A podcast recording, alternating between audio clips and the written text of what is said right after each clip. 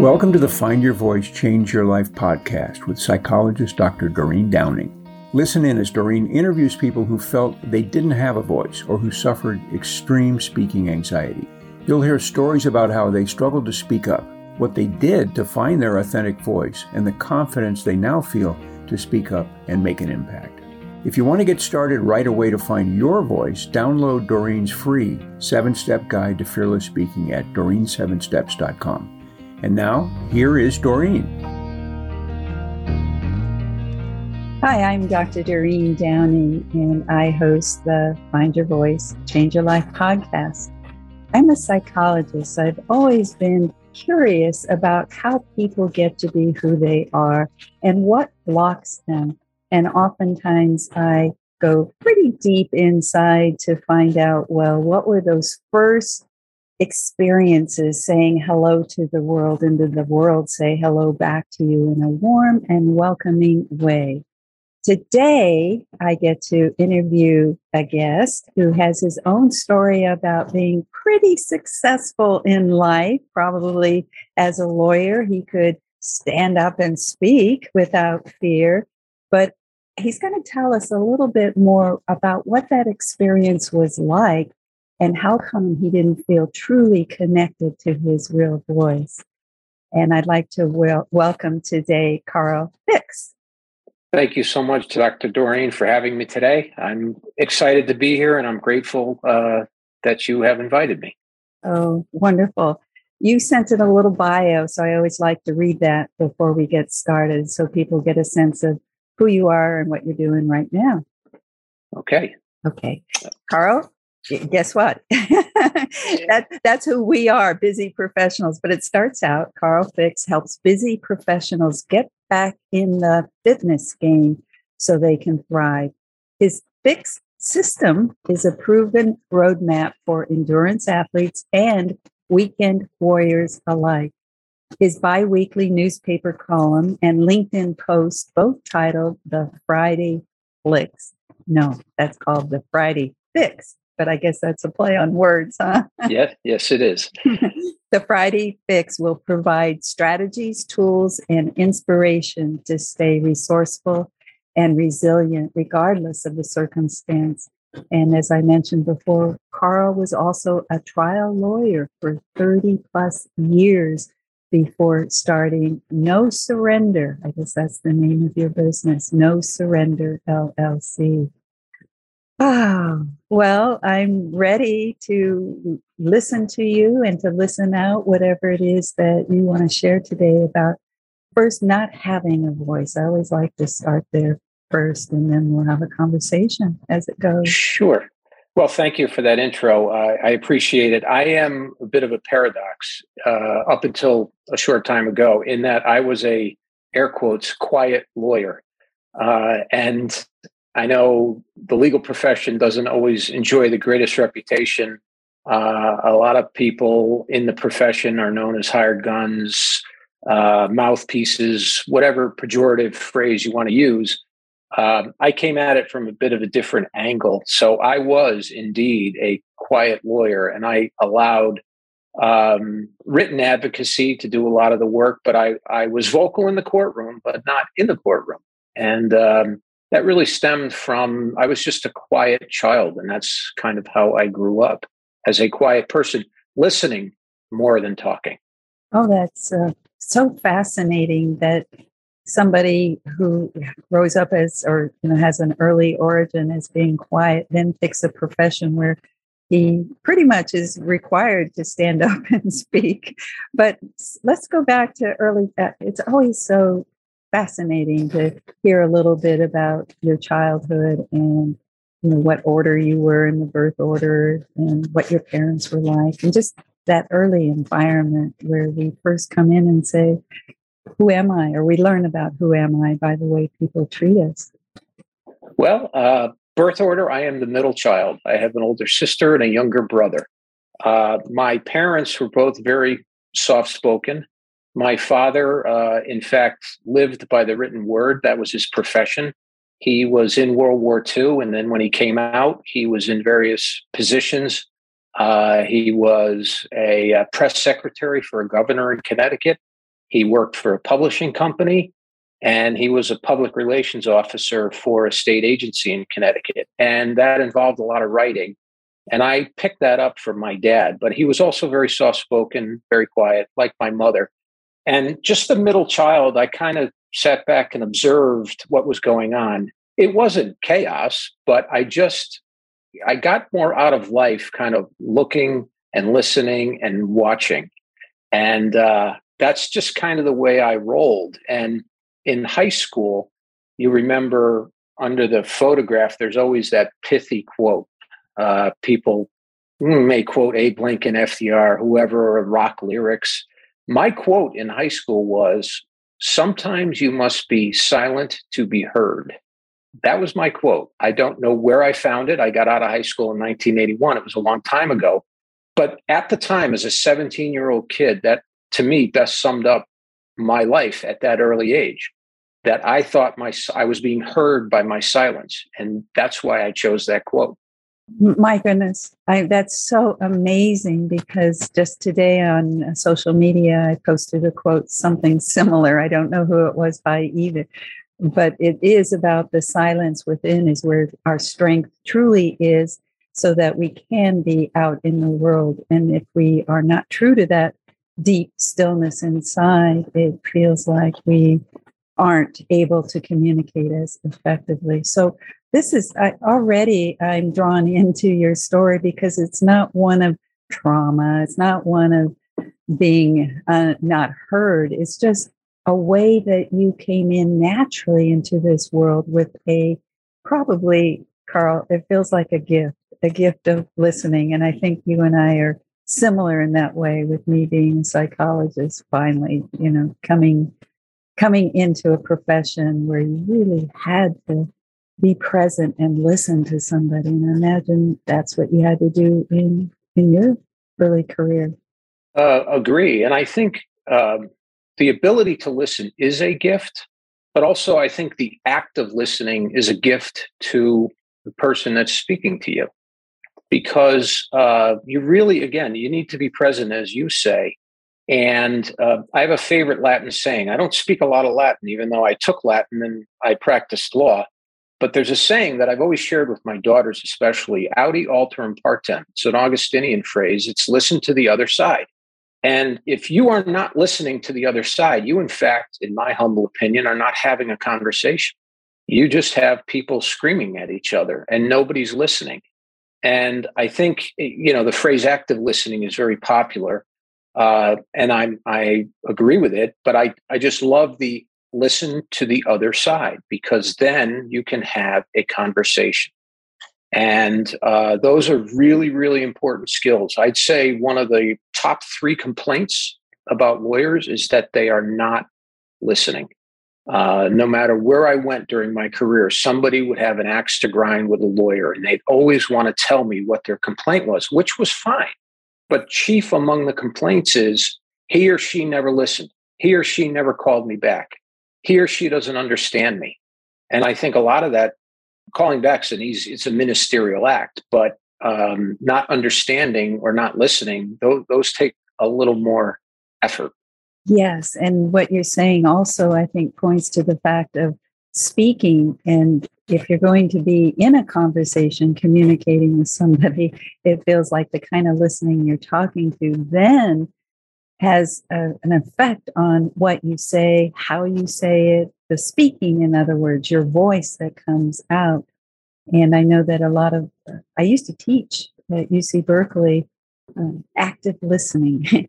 and I have been blessed to find even a deeper kind of listening. Active listening was more about the words. And I think that there's a sensitivity we as listeners can develop, which is tuning in to where the words come from inside of somebody. And, and I bet you, as a lawyer, were able to say, hmm, that's not true, because you could feel it or sense it. Yeah, yeah, I, I agree with that. Um, and and it's just I can tell you that during um, practice, while during the practice of law, I went to many mediations, and a very very good mediator. This one of the skills of a mediator is listening. And a very skilled mediator at the outset of the mediation would allow the person who believes they are aggrieved to just tell the room what was on their mind. And after that happened, it was liberating for that person who felt aggrieved that people were finally listening to her uh, or him. And then, and only then, could we make some progress on perhaps resolving the case. So, whenever I went in, many times you could choose a mediator, but sometimes we mediated cases and you didn't get to choose the mediator. And when I went in and the mediator immediately looked at the person who had filed the lawsuit and said, So tell me your story, I knew, okay, we're, we're going to do some business today. This is a great way to start, as opposed to allowing the lawyers to start the fisticuffs, the verbal fisticuffs across the table. That that was in fact a non-starter. It had a great chilling effect because at the end of the day, people simply want to be heard. They want to know that people are listening. And it's just so important and seemingly absent from a lot of the discourse today. Absolutely. I love your word liberated and how a person who's being able to tell and give space for a story in a receptive, you know, receptive listeners that they feel liberated. I think that message to people today is really, really important. What you're saying is the quality of listening. If you're interested in having a real conversation, is pretty important. Yes, and um, it's also again a sign of respect because, um, again, people can disagree. Again, that seems to be lost in a lot of the discourse today, but um, people can disagree and they can respectfully disagree. And at the end of the day still perhaps enjoy each other's each, other's company. I was very mindful during my career to respect adverse witnesses um, because they're just doing what they think is right and i'm just doing what i think is right and and advocating or representing my client within the bounds within the ethical bounds. But you can still even though the word adverse is is in the mix you can still respect that person. And i found that i was able to do a lot more business and in fact better represent my clients when i was more respectful or res- respectful of my adversary. Mm, what a that's uh, pretty wise there mr Ficks. yeah, yeah. It uh it, it was well sometimes you know um there there was no room for that, but uh-huh. we don't need to talk about that. well, yeah. what I like hearing is that it was genuine and it wasn't necessarily a strategy that you were saying, okay, in order to win this, I have to go listen to the other person and give them respect, uh, the adver- adversaries. But you really, it's a belief, and you thought that this serves your clients better. Yeah, and I and I will tell you, I learned a lot from my parents, just the way they carried themselves and the way they conducted business, um, air quotes around business. But um, they just they got their point across. They weren't verbose. You knew exactly where they stood, and um, I just I learned a lot from them, and that's how I tried to conduct myself in the in the legal uh, profession. Good. Well, in uh, earlier when we had a conversation and what you already ve- revealed to me is that you were speaking using your voice, speaking up for your clients. Yes. And there's so, a difference between finding the voice and there was some kind of shift, some kind of change, some some kind of realization. Tell us about that that part of your life. Well, uh, again, I represented my clients within, we are bound by the rules of professional conduct. And one of the rules is you zealously represent your clients. And that's what I did, advocating their position, and which I adopted because I was their advocate. Uh, did I always agree with it? As a person, I may or may not have, but yet, because you are representing that person, so long as it's eth- ethical and honorable, you can argue whatever that position was. Uh, but I never engaged in any hyperbole outside of really the courtroom or the four corners of a document that I filed in court. I was not a lawyer who stood on the courthouse steps uh, spouting pithy quotes and rattling the saber. it's it's not it was not my personality it was not my style and frankly i i always found i think at times it does a disservice to the client you're advocating for the client and therefore you've got to take a position uh, in their best interest so it wasn't always carl ficks talking it was carl ficks the lawyer carl ficks counsel for blank fill in the blank with client x so um, i just there's that saying, keeping your powder dry. I kept my personal powder dry. Uh, and then when I pivoted out of the law last year, I decided to change that up a little and, and start um, speaking out, not rebelliously, but uh, there's a few things I had on my mind that I wanted to share with the world. And that's what I've been doing. Oh, good. I want to hear more about that. but first, before the what it is that you've wanted to tell the world, you you came to realize something about the business you were in and had to, you know, as you say, pivot. And so that can you tell us just a little bit more about that? Sure. I I thoroughly enjoyed the practice of law. It's a noble profession. Uh, it served me well until it didn't, and then I decided to pivot uh, because I was fully engaged in the practice, and you really can't you can't cheat. And uh, I, again, I don't say that pejoratively, but you can't cut corners corners in the practice of law. Uh, there are some that do. I chose not to. Uh, and then the bloom kind of came off the rose after many, many years. I passed the bar in 88 so I started thinking about what I could do in service to others because I've always been in service to others. It's just, it's the one of my mindsets, and I thought, how best could I reach those that are still in the profession and in other professions, and share some things that have worked for me or worked for me during my career.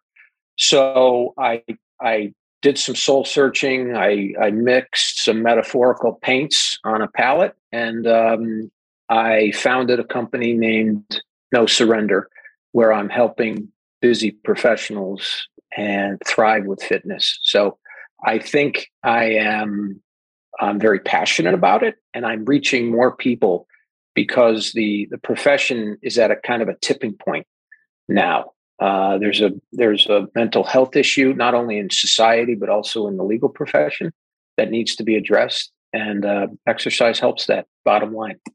Yes. Uh, what a fascinating name, No Surrender. Where did that come from? I will tell you, that came from uh, my experience riding to law school on the city bus in Washington, D.C.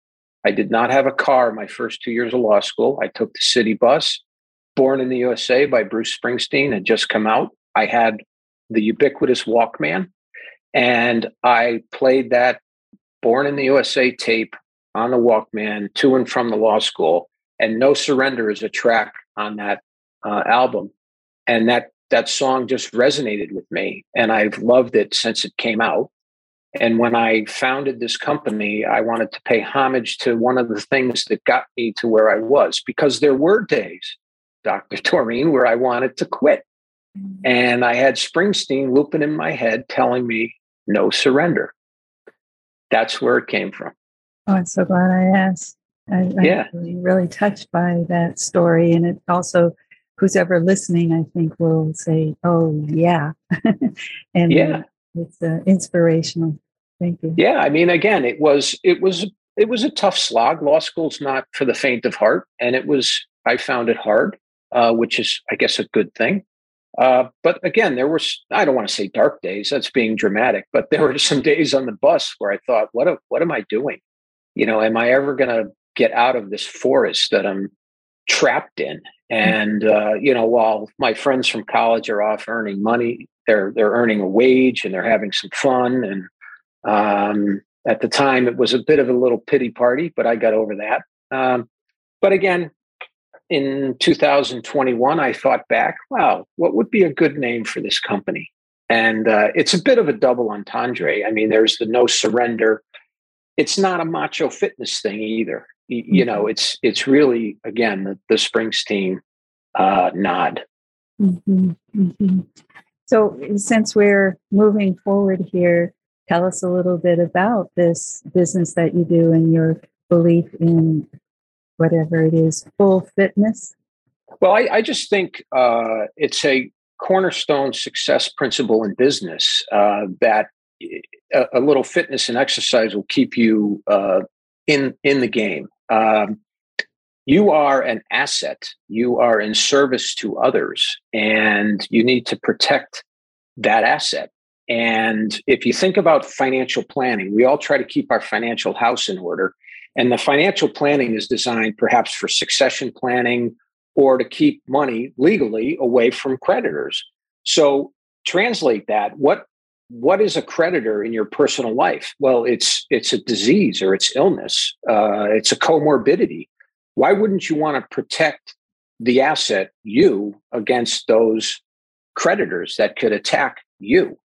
So uh, if you, as a person in service to others, are not upwards, you're not vertical, you're not healthy, the dominoes fall. If you think of the communities that you serve, you may have a, a partner, either domestic or business. You may have a spouse, you may have children, you may have elder care issues. You've got you're in service to your community. It could be church, a church group. It could be a not-for-profit. Uh, all of these could, employees, um, colleagues, clients, customers, all of these people are in a way reliant upon you because you are in service to them. And if you're offline, that's problematic. So uh, it's all about you being able to show up and, in fact, be in service to others. Mm. That's a, a brilliant message. We are the most important asset to our business, and we need to protect ourselves. And one of the ways that you offer is this message about fitness. And so right. I get the sense that you aren't trying to, because you said in the intro that it's not about being a, an elite athlete. We don't have to do that. But uh, those of us who are weekend warriors, say a little bit more about that because that's what I am. Yeah, I'm just a big fan of people moving in, in whatever way, shape, or form that takes. Uh, it, there's demonstrable evidence of the link between exercise and mental health and how it it uh, it lifts you up uh, and it makes you, in fact, more resilient to handle things that come at you. Uh, folks are talking about the Great Resignation. I think this is kind of the Great Reckoning. This this pandemic should open people's eyes to uh, perhaps we can focus more on people's health to make them more resilient and perhaps la- perhaps less um, exposed to the next pandemic. We saw, and again, this is I, I don't speak as a professional, but we saw anecdotally folks with comorbidities had had some real issues. If you look at the numbers with the pandemic, if if exercise helps take some of those comorbidities off the table, that's a good thing. Um, so again, I'm all for exercise and movement. Um, in my program, I have a slide deck which I tweak here and there, but I just did a presentation the other day and I had a screenshot of uh, I was on a layover at Baltimore Washington International Airport, BWI, and they have a cardio walk.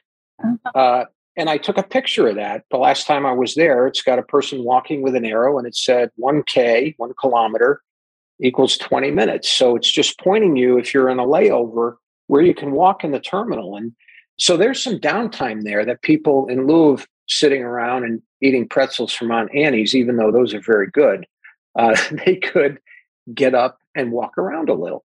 And again, I'm not talking about doing the uh, Ironman triathlon in Hawaii. Uh, mm-hmm. This is just movement. Get more people moving, moving, a less sedentary lifestyle.